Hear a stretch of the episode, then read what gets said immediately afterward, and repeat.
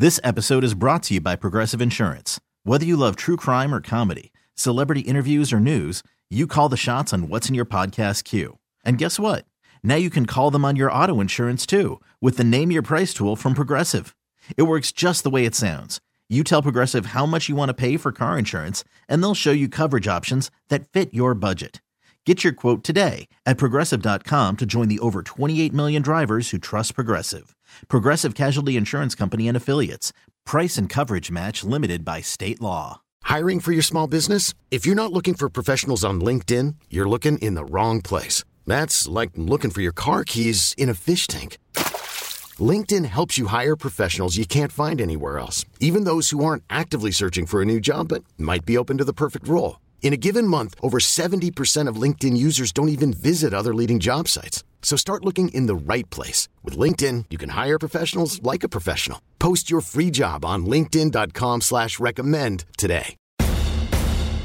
In this town, there is no off-season. The news never stops, and neither do we. It's always game day in Cleveland with Andy Baskin and Daryl Ruiter. It's always game day in Cleveland, brought to you locally by Smylie One Heating, Cooling, and Plumbing. Bryant and Smylie One, the best choice for your comfort. Joining us as we get re ready for Browns and Commanders in the nation's capital. He is Craig Hoffman, the host of the Take Command podcast, our sister podcast uh, with the Commanders, and of course, also the host of the Hoffman Show on the team 980. Craig, thanks so much for the time. Uh, you got it, Daryl. Although this morning when you came on our podcast, you told me the late recording time I could blame on Baskin, and he didn't even show up.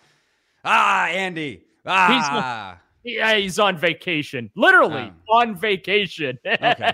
Uh, it's still his fault. It doesn't matter. It's still his it, fault. it's but when in doubt, we blame Baskin. Uh, let's let's go ahead and dive right in. Browns Commanders, yeah. Washington. They are still alive at seven, seven, and one. Uh, what's been uh, happening with this uh, this team? They seem like they're a rather pesky bunch. Not a lot of stars, but they just seem to find a way. Uh, why is uh, Riverboat Ron Rivera have this franchise afloat despite the raging dumpster fire that surrounds him?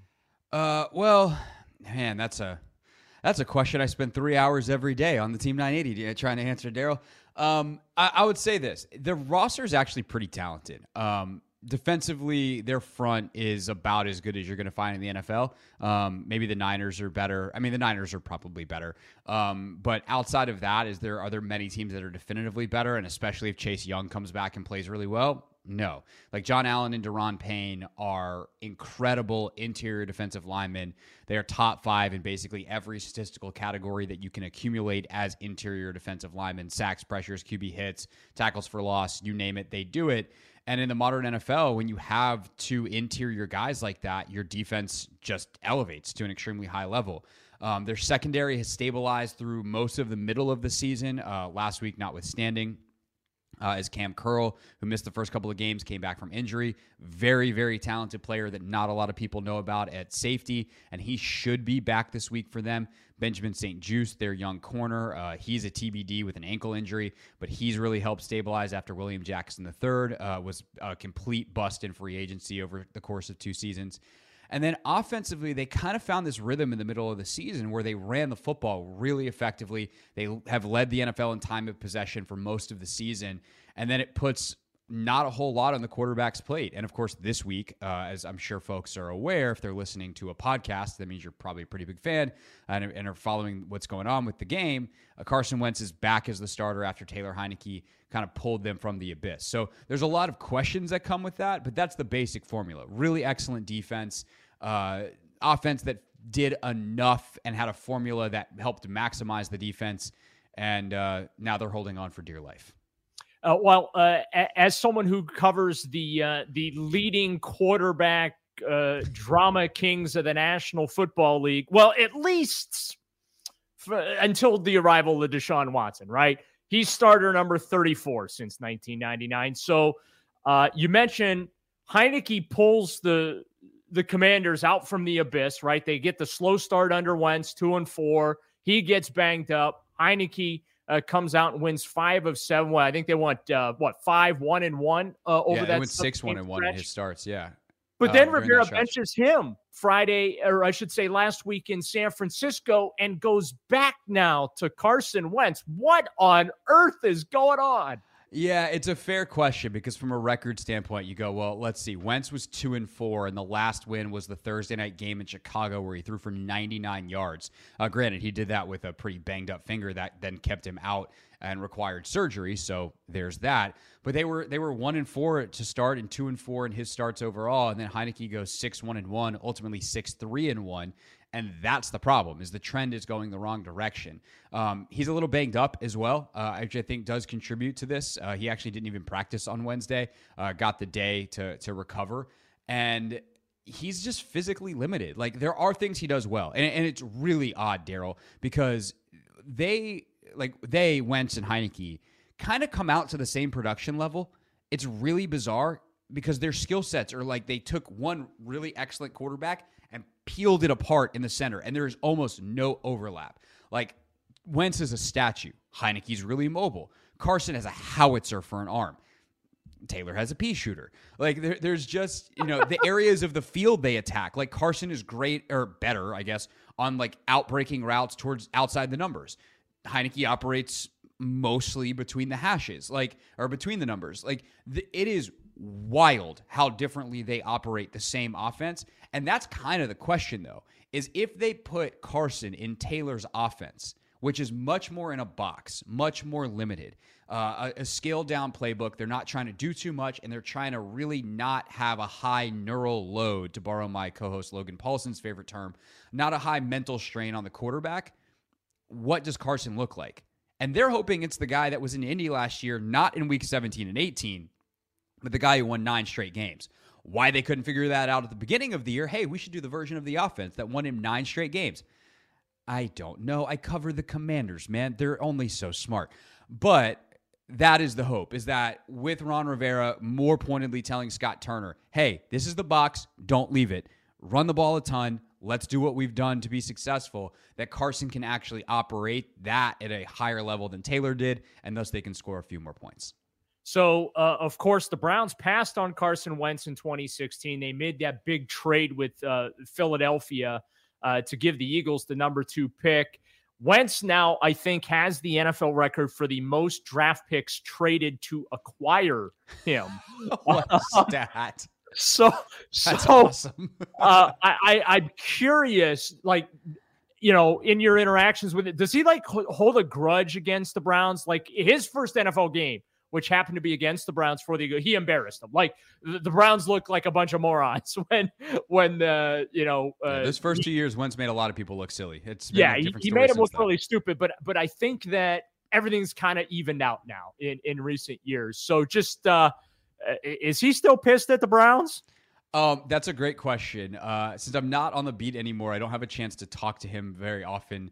Uh, actually, I don't even know if I've interviewed him. Uh, now that I think about it, uh, that's again, we could go way inside baseball and the media lines that get drawn in this town, but that's a different story. Um, I, to be honest, it didn't come up this week in his press conference. Um, it's the kind of thing that I'm sure was a bigger deal in Philadelphia um, because they were the ones who made the trade. But I mean, he's now on his third team, and in many ways, his last chance. Um, I I mean, that was kind of the question. I mean, a lot of people got upset when it was asked to him earlier this year, like, "Hey, is this your last chance?" He's like, "I don't know. Like, I'm just out here trying to play football," which is the correct answer, but also a fair question to ask.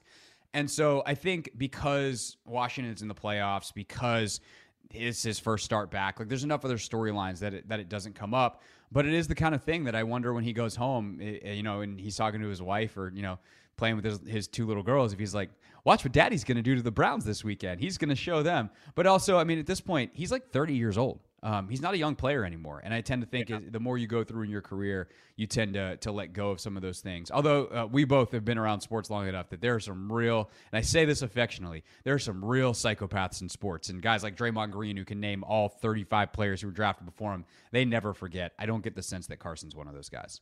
So let's talk about Chase Young for a second. He's back now. Um, just where is he at? What can we expect to see from him? Because when healthy, dominant player.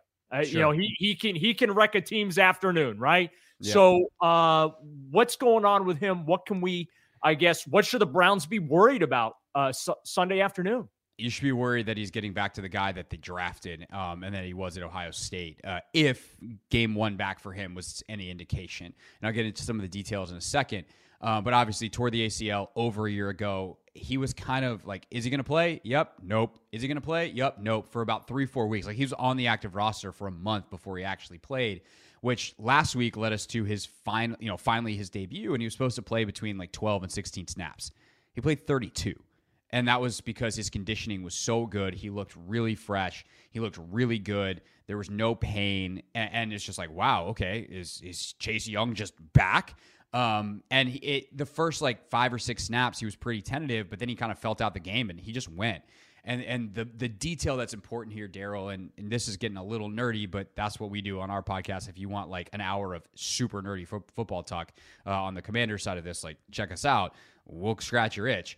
But his rush angle last year was awful. Um, he started to freelance a lot. And in, in this defense, it's super important to be gap disciplined, gap sound. It is in most defenses, but especially the way this one's designed. And to not let quarterbacks out of the pocket, especially important this weekend against a guy in Watson who's, you know, as he's made his way back, obviously been running quite a bit. And so his rush angles were getting super wide. And it's something that he excelled at at Ohio State. He was able to win without cheating, basically. And because he is playing here last week, he looked like he was laser in on that kind of detail. It's elevated my expectations for him, frankly. Now, it's one game. Could he lose that? Yes.